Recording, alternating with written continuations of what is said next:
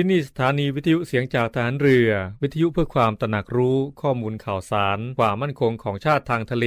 รายงานข่าวอากาศและเทเวลามาตรฐาน จากนี้ไปขอเชิญรับฟังรายการ นาวีสัมพันธ์ครับ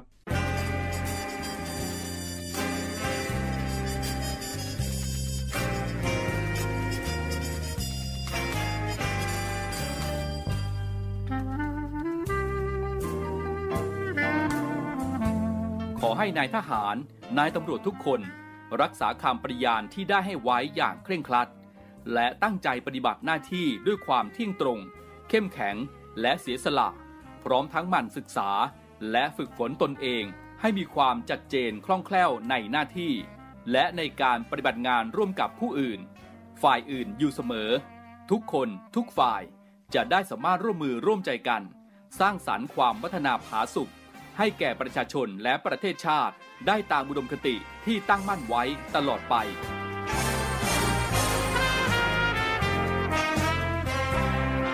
พระราชดำรัสพระบาทสมเด็จพระเจ้าอยู่หัว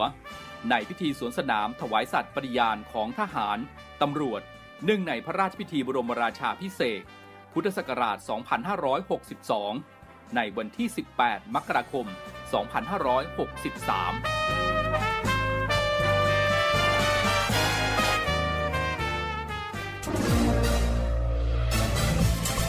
คุณกำลังฟังเสียงจากฐานเรือ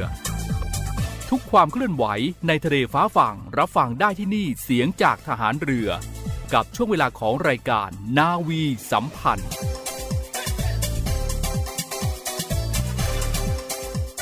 สวัสดีครับคุณผู้ฟังครับกลับมาพบกันเช่นเคยนะครับ กับรายการนาวีสัมพันธ์ พบกันเป็นประจำทุกวันครับ 7 โมงครึ่งถึง 8 โมงทางสถานีวิทยุในเครือข่ายเสียงจากทหารเรือ ออกอากาศพร้อมกันทั่วประเทศนะครับ อีกหนึ่งช่องทางในการติดตามรับฟังเสียงจากทารเรือนะครับกับแอปพลิเคชัน เสียงจากทหารเรือฝากคุณผู้ฟังดาวน์โหลดติดตั้งไว้ในโทรศัพท์ของคุณด้วยกันละกันนะครับ จะได้ไม่พลาดในการติดตามเรื่องราวข่าวสารสาระความบันเทิงต่างๆ ครบครันของเสียงจากทหารเรือของเราได้ ผ่านแอปพลิเคชัน เสียงจากทหารเรือนะครับ วันนี้เราพบกันตรงกับเช้าวันพระฤหัสบดีที่ 12 ตุลาคม 2566 นะครับ วันนี้เป็นหน้าที่ของผมครับ พันจ่าเอกชำนาญวงกระต่ายดำเนินรายการนำเรื่องราวข่าวสารต่างๆนะครับ มาฝากคุณผู้ฟังกันเป็นประจำครับ กองทัพเรือขอแสดงความเสียใจกับคนไทยที่ได้รับบาดเจ็บและเสียชีวิตที่รัฐอิสราเอลรวมถึงขอเป็นกำลังใจและพร้อมที่จะร่วมปฏิบัติการนำคนไทยกลับสู่มาตุภูมินะครับ กับเหตุการณ์ที่เกิดขึ้นในช่วงไม่กี่วันที่ผ่านมานี้เอง ขอเชิญชวนประชาชนร่วมน้อมรำลึกในพระมหากรุณาธิคุณ ของพระบาทสมเด็จพระบรมชนากาธิเบศรมหาภูมิพลอดุลยเดชมหาราชบรมนาถบพิตรน้อมรำลึกในพระมหากรุณาธิคุณ อันหาที่สุดมิได้ วันที่ 13 ตุลาคม 2566 วันคล้ายวันเสด็จสวรรคตครับ สำนักพระราชวังขอเชิญชวนประชาชนหน่วยงานภาครัฐ และภาคเอกชน ที่มีความประสงค์จะวางพวงมาลาถวายบังคมพระบรมราชานุสาวรี ของพระบาทสมเด็จพระบรมชนากาธิเบศรมหาภูมิพลอดุลยเดชมหาราชบรมนาถบพิตรเนื่องในวันนวมินทรมหาราช 13 ตุลาคม 2566 นะครับ ณ อุทยานเฉลิมพระเกียรติ พระบาทสมเด็จพระบรมชนากาธิเบศร มหาภูมิพลอดุลยเดชมหาราชบรมนาถบพิตร ผู้สนใจนะครับสามารถแจ้งความจำนงได้ที่เจ้าหน้าที่กองอำนวยการ ซึ่งจะประจำอยู่บริเวณอุทยานเฉลิมพระเกียรตินะครับ ในวันที่ 12 ตุลาคม 8นาฬิกาถึง 18นาฬิกาและนำพวงมาลามาวางในวันที่ 13 ตุลาคม 2566 ตั้งแต่เวลา 6นาฬิกาถึง 12นาฬิกานะครับ โดยพวงมาลาที่นำมาวางนะครับ ต้องมีขนาดไม่เกิน 90คูณ80 เซนติเมตร และไม่ต้องนำขาตั้งพวงมาลามาด้วยนะครับ ทั้งนี้ภายในงานจะมีเจ้าหน้าที่คอยอำนวยความสะดวกตลอดงานเลยนะครับ ช่วงนี้หลายพื้นที่นะครับ ไม่ว่าจะเป็นภาคเหนือ ภาคตะวันออกเฉียงเหนือ ภาคตะวันออกภาคกลาง กรุงเทพมหานคร และปริมณฑลนะครับ มีฟ้าฝนแล้วก็มีน้ำท่วมขังกันหลายพื้นที่ โดยเฉพาะ ในพื้นที่จังหวัดอุบลราชธานีเองนะครับ ก็ยังเป็นห่วงในเรื่องของน้ำท่วม โดยสำนักงงานทรัพยากรน้ำแห่งชาติ หรือว่าสทนชนะครับ แจ้ง ถึงแม่น้ำมูล แม่น้ำยังนะครับ ก็ล้นตลิ่งท่วมพื้นที่ลุ่มต่ำแม่น้ำมูลบริเวณสถานี M7 อำเภอเมืองอุบลราชธานี ซึ่งคาดว่าระดับน้ำนะครับจะมีแนวโน้มเพิ่มขึ้น ซึ่งเหตุการณ์นี้นะครับจะส่งผลกระทบต่อพื้นที่ลุ่มต่ำริมแม่น้ำบริเวณอำเภอเมือง อุบลราชธานี วารินชำราบ พิบูลมังสาหาร ดอนมดแดง ตรการพืชผล และม่วง 30จังหวัดอุบลราชธานี แม่น้ำยังนะครับก็อยู่ที่บริเวณสถานี E92 อำเภอเสรภูมิจังหวัดร้อยเอ็ดนะครับ ซึ่งคาดการเช่นกันนะครับว่า ระดับน้ำจะมีแนวโน้มเพิ่มสูงกว่าตลิ่งด้วย ซึ่งจะส่งผลกระทบต่อพื้นที่ลุ่มต่ำริมแม่น้ำบริเวณอำเภอเสรภูมิ และอำเภอโพนทองจังหวัดร้อยเอ็ดนะครับ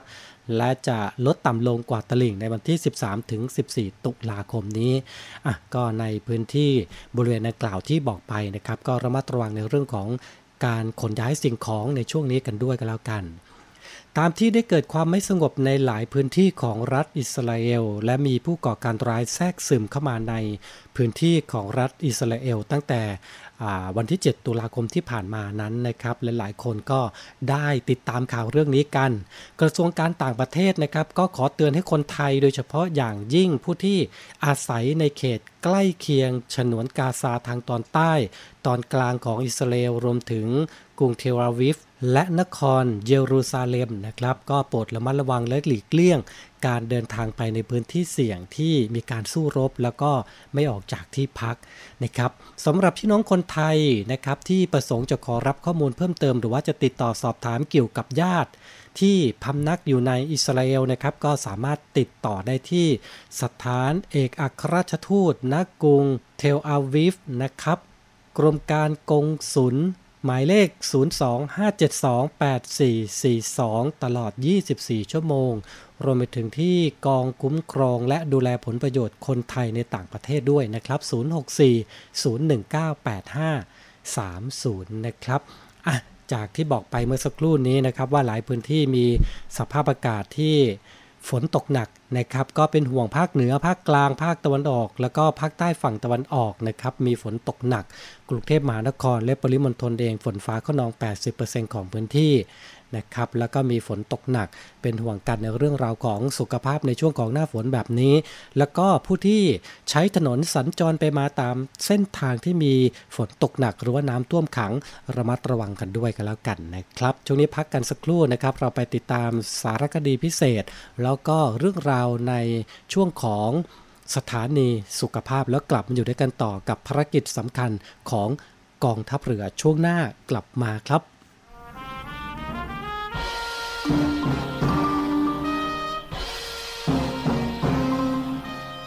คุณผู้ฟังครับ วันที่ 13 ตุลาคมของทุกปี เป็นวันคล้ายวันสวรรคต ของพระบาทสมเด็จพระบรมชนากาธิเบศร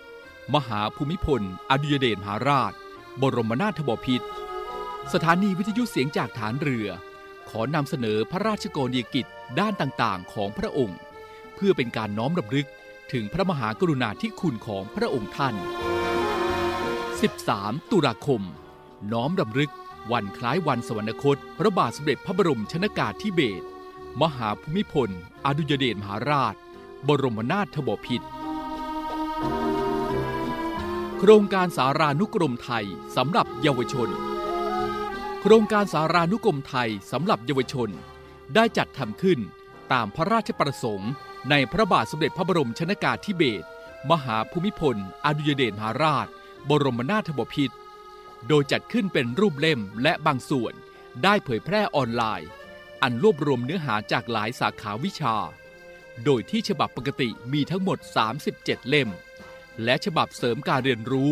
มีทั้งหมด 20 เล่ม ทุนมูลนิธิอานันทมหิดล พระบาทสมเด็จพระบรมชนากาธิเบศรมหาภูมิพล อดุยเดชมหาราช บรมนาถบพิตร ทรงพระกรุณาโปรดเกล้าโปรดกระหม่อม พระราชทานพระราชทรัพย์ส่วนพระองค์ จัดตั้งมูลนิธิอานันทมหิดล ในปีพุทธศักราช 2502 เพื่อให้นิสิตนักศึกษาที่มีผลการเรียนดีเด่น ได้มีโอกาสไปศึกษาหาความรู้ชั้นสูงในต่างประเทศ และนำองค์ความรู้ที่ได้มาช่วยพัฒนาประเทศต่อไป เกษตรทฤษฎีใหม่ พระบาทสมเด็จพระบรมชนากาธิเบศร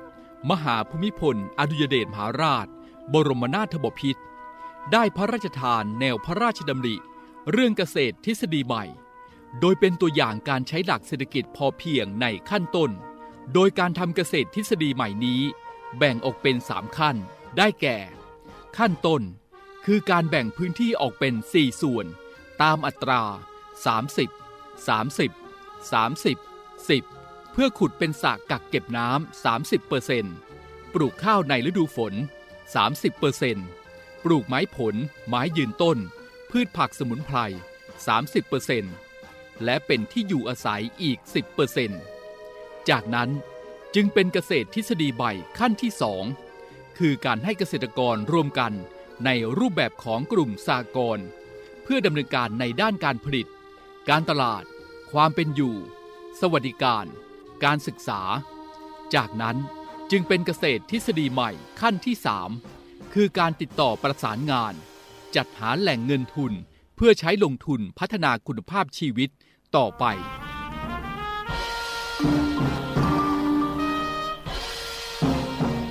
13 ตุลาคม น้อมรำลึก วันคล้ายวันสวรรคต พระบาทสมเด็จพระบรมชนากาธิเบศรมหาภูมิพล อดุยเดชมหาราช บรมนาถบพิตร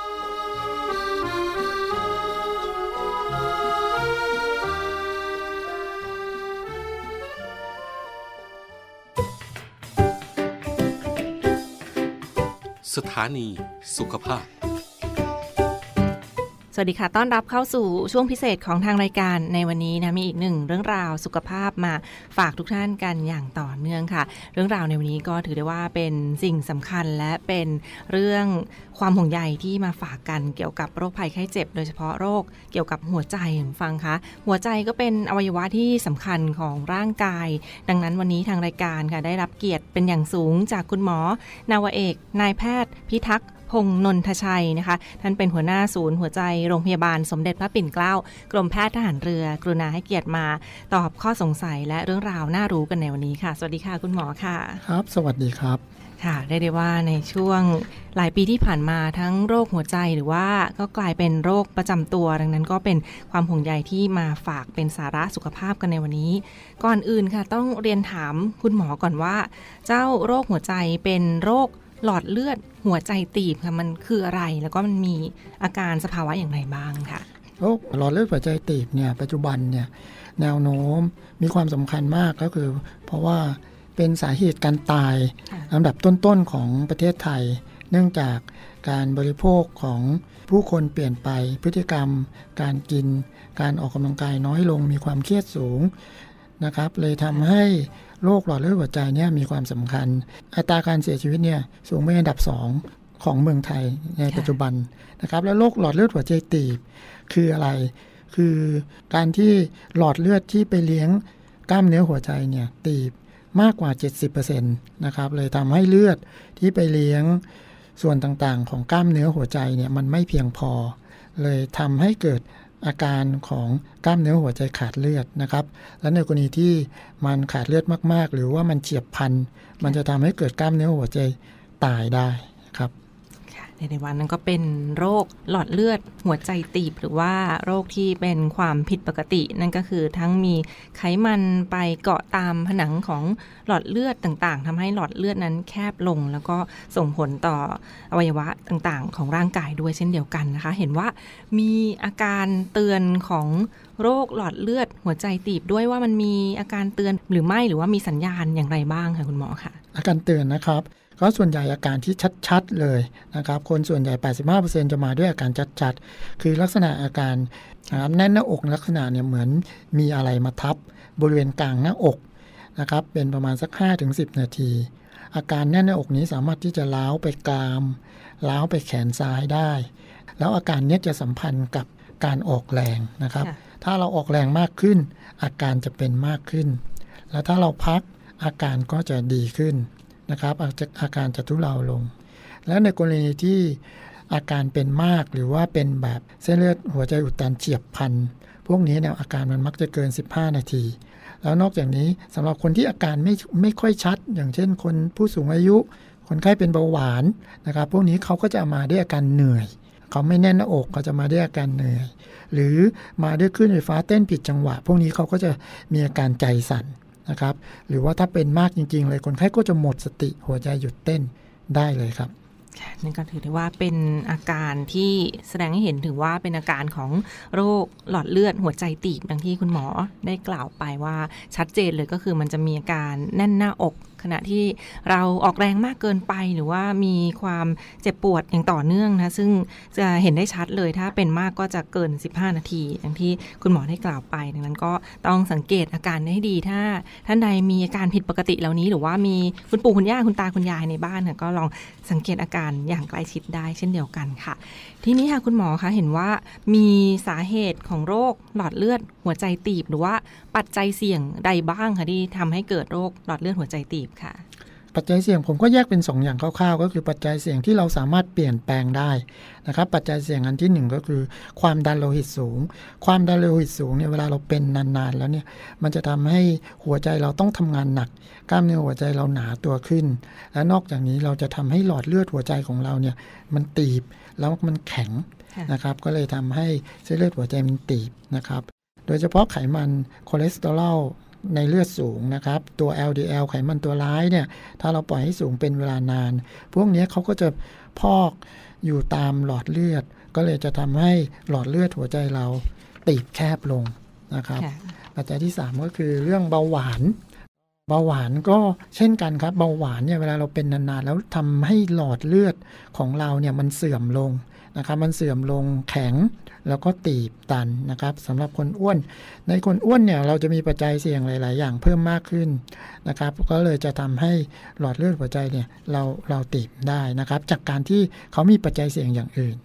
เช่นเดียวกันกับการขาดการออกกำลังกาย เพราะว่าขาดการขาดการออกกำลังกายเนี่ย จะทำให้ปัจจัยเสี่ยงต่าง ๆ ของหลอดเลือดหัวใจเนี่ยมันเพิ่มขึ้น อย่างเช่น ไขมันก็จะเพิ่มขึ้น ความดันก็จะเพิ่มขึ้น เบาหวานก็น้ำตาลในเลือดก็จะสูง ปัจจัยต่อไปก็คือเป็นเรื่องการสูบบุหรี่ สูบบุหรี่เนี่ยจะทำให้หลอดเลือดเราเนี่ยเปราะแตกได้ง่ายเลย ไม่จำเป็นจะต้องตีบไม่จำเป็นจะต้องตันอืมเขาแตกได้เลยอยู่ดีค่ะๆก็แตกเลย ปัจจัยที่สำคัญอีกที่เราแก้ไขไม่ได้นะครับอันนี้คุณพ่อคุณแม่ให้มาอย่างเช่นค่ะคนไข้เป็นหลอดเลือดหัวใจตีบตั้งแต่อายุน้อยๆนะครับในผู้ชายเนี่ยถ้าเป็นก่อน 55 ปี คุณพ่อคุณแม่เป็นเนาะค่ะแล้วก็หรือผู้หญิงถ้าเป็นหลอดเลือดหัวใจก่อน 65 ปี อันเนี้ยเป็นปัจจัยที่เราแก้ไขไม่ได้นะครับ คุณพ่อคุณแม่ให้มา พวกนี้หลอดเลือดมันจะเปราะแตกได้ง่ายนะครับค่ะแล้วก็เพศ เพศชายเนี่ยจะมีปัจจัยเสี่ยงต่อหลอดเลือดหัวใจตีบเนี่ยมากกว่าเพศหญิงนะครับ เพราะเพศหญิงเนี่ยมีฮอร์โมนในเอ่อเอสโตรเจนในการที่จะช่วยดูแลทำให้หลอดเลือดหัวใจตีบน้อย แต่ผู้หญิงเนี่ยจะเหมือนผู้ชายเมื่อไหร่ จะเหมือนผู้ชายเมื่อหมดประจำเดือนนะครับค่ะพอเราหมดประจำเดือนเนี่ยปัจจัยเสี่ยงที่จะเกิดหลอดเลือดหัวใจตีบเนี่ยเท่ากับผู้ชาย สุดท้ายก็จะเป็นอายุนะครับ ถ้าอายุมากกว่าในเพศชายก็คือ มากกว่า 45 ปีค่ะนะครับผู้หญิงก็มากกว่า 55 ปีนะครับพวกนี้พอเราอายุเยอะขึ้น เราก็มีโอกาสที่จะเกิดเส้นเลือดหัวใจตีบได้ครับค่ะในเดวันนั้นก็เป็นปัจจัยสำคัญเลยทีเดียวที่ทำให้เป็นความเสี่ยงต่อการเกิดโรคหลอดเลือดหัวใจตีบดังที่คุณหมอได้กล่าวไปนะคะ ทั้งอ่าโรคความดันโลหิตสูง หรือว่าทั้งระดับ ไขมัน LDL ในเลือดรวมทั้งปัจจัยต่างๆ ทั้งการสูบบุหรี่มากเกินไป ขาดการออกกำลังกาย แล้วก็พันธุกรรมต่างๆ เหล่านี้ด้วยรวมทั้งอายุที่ก็อาจจะเพิ่มความเสี่ยงต่อการเป็นโรคหลอดเลือดหัวใจตีบได้เช่นเดียวกันค่ะ ซึ่งเรื่องราวทั้งหมดก็ยังไม่จบเพียงเท่านี้คุณฟังคะเราจะมานำเสนอกันต่อในตอนต่อไปกับเรื่องราวของโรคหัวใจกันด้วย และพบกันใหม่ในตอนหน้านะวันนี้ต้องขอขอบพระคุณเป็นอย่างสูงค่ะคุณหมอนาวเอกนายแพทย์พิทักษ์พงษ์นนทชัยหัวหน้าศูนย์ หัวใจโรงพยาบาลสมเด็จพระปิ่นเกล้ากรมแพทย์ฐานเรือ ที่กรุณามาร่วมพูดคุยกับเราในวันนี้ และพบกับช่วงต่อไปของทางรายการค่ะ สวัสดีค่ะ ครับ สวัสดีครับ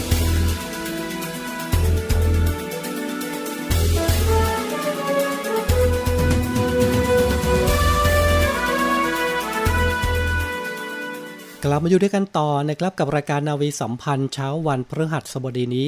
นะครับ เราไปติดตามภารกิจสำคัญของกองทัพเรือนะครับ ในการติดตั้ง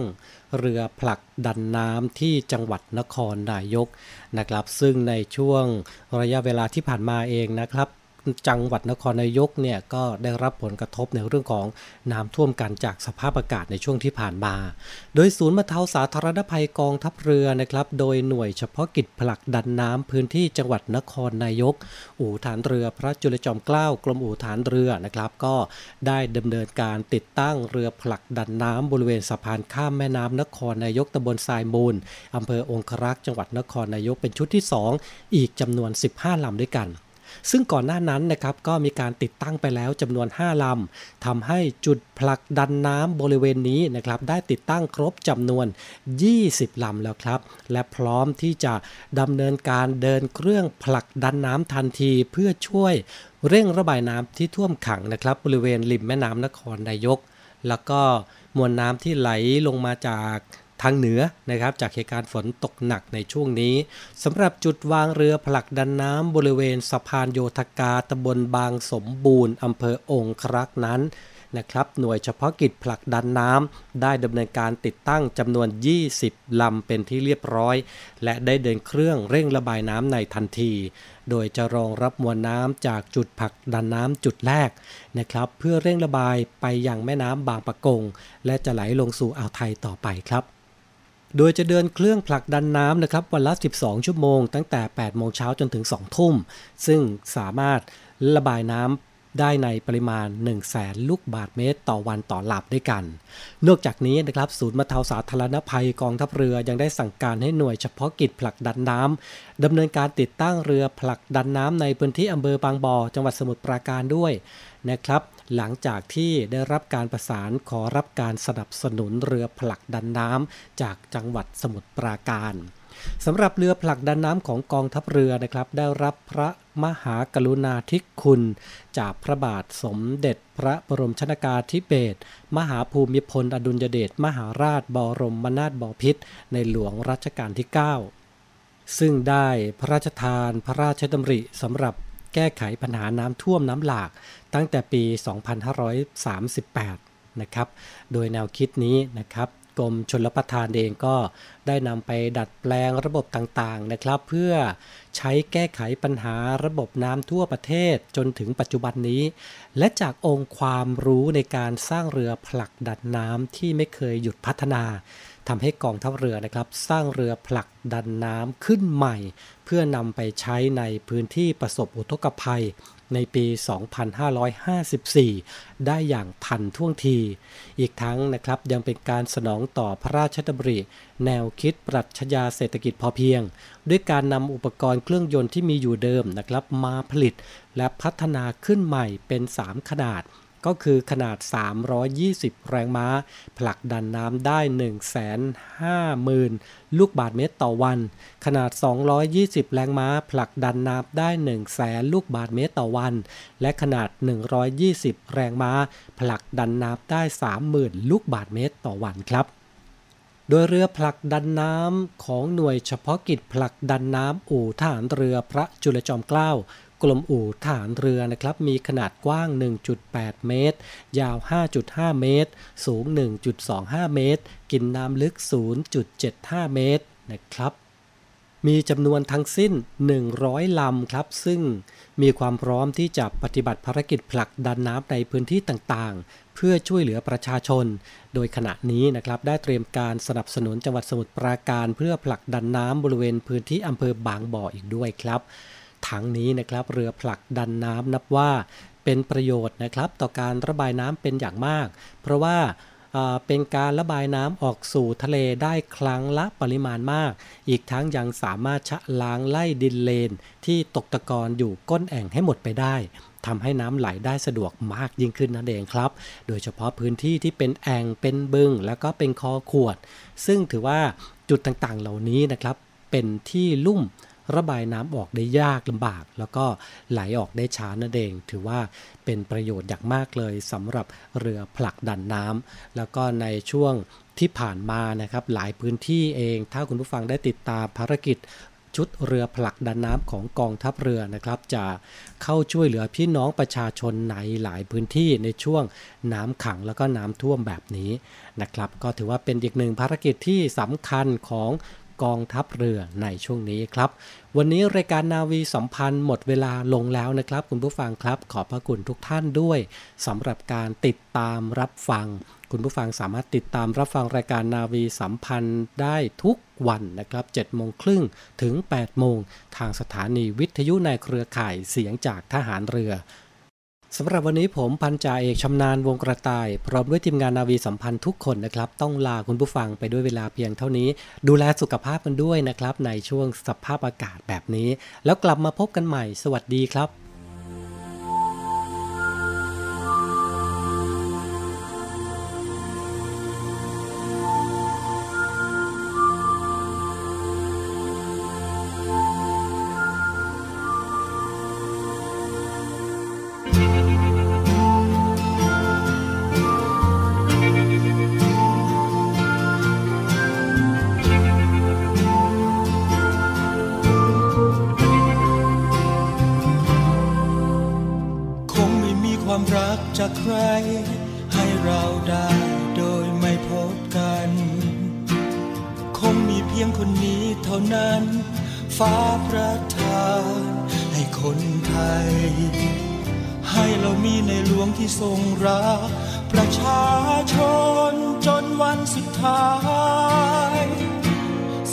13ตุลาวันฟ้าร้องไห้หัวใจสลายแม้ลูกเป็นแค่เพียงทุลีพระองค์ก็ทรงมองเห็น จะขอเป็นคนดี ขอทำความดี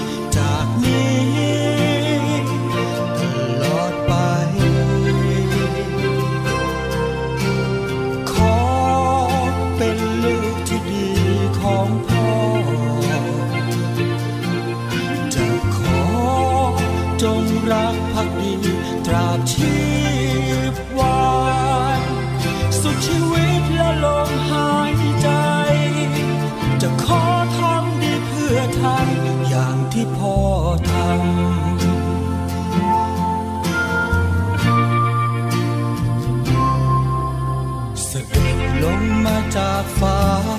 พ่อยังห่วงต้นหญ้าพื้นดิน เสียงเม็ดทรายที่เดือดร้อนแม้แสนไกลพ่อก็ได้ยินสติกลับสวรรค์คาลายหน้าตาคนไทยท่วมทรเนนคำของพ่อยังก้องได้ยินให้รัก